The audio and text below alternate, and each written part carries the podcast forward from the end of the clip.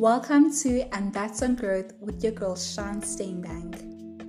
Now, in this episode, we're going to be talking about perspective. Now, let's define perspective.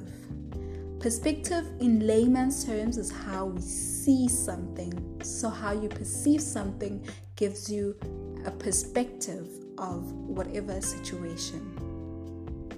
Now, I like to believe that perspective is everything, and that's why I decided to make this my word for the year and also let this be my first topic for this podcast. Now, things are not what they are, they are what we think they are. Perspective gives one an opportunity to choose one thought over another.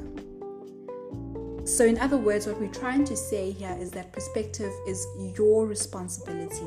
You have the ability to choose a thought that's more productive and useful over a thought that's negative and that will take you nowhere in life. Now, I'm going to allude from the Holy Book, um, Book of James, chapter 1, verse 2 to 4. This is NLT version.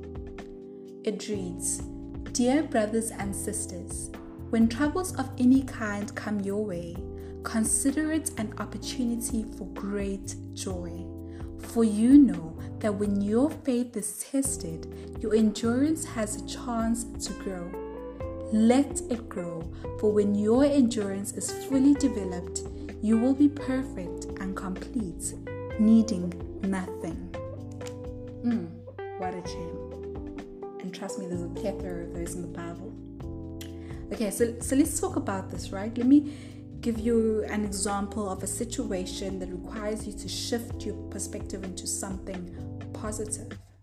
Right, so let's think of something that majority can relate to. Okay, so let's say, for instance, um, you've failed at a test or an exam now, your reaction to that is usually you feeling disappointed, ashamed, feeling like a failure, all kinds of I'm not okay.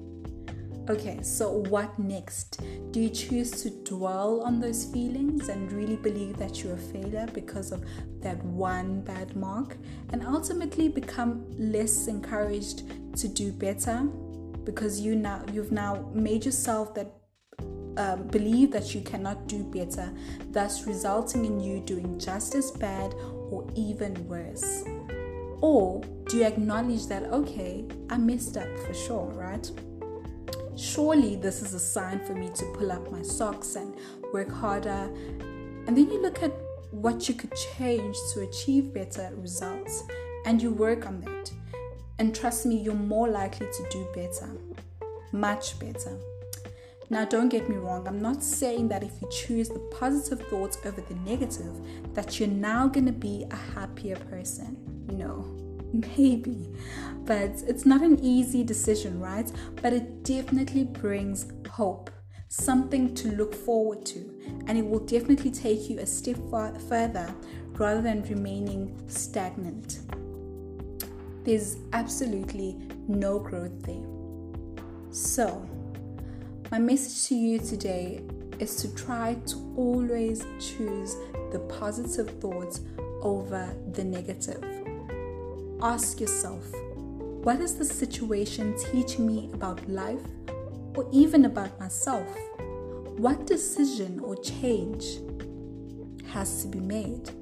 Will it initiate growth?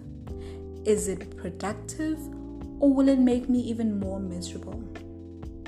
Remember, your thought process operates in tandem with your actions. Think positive, do positive.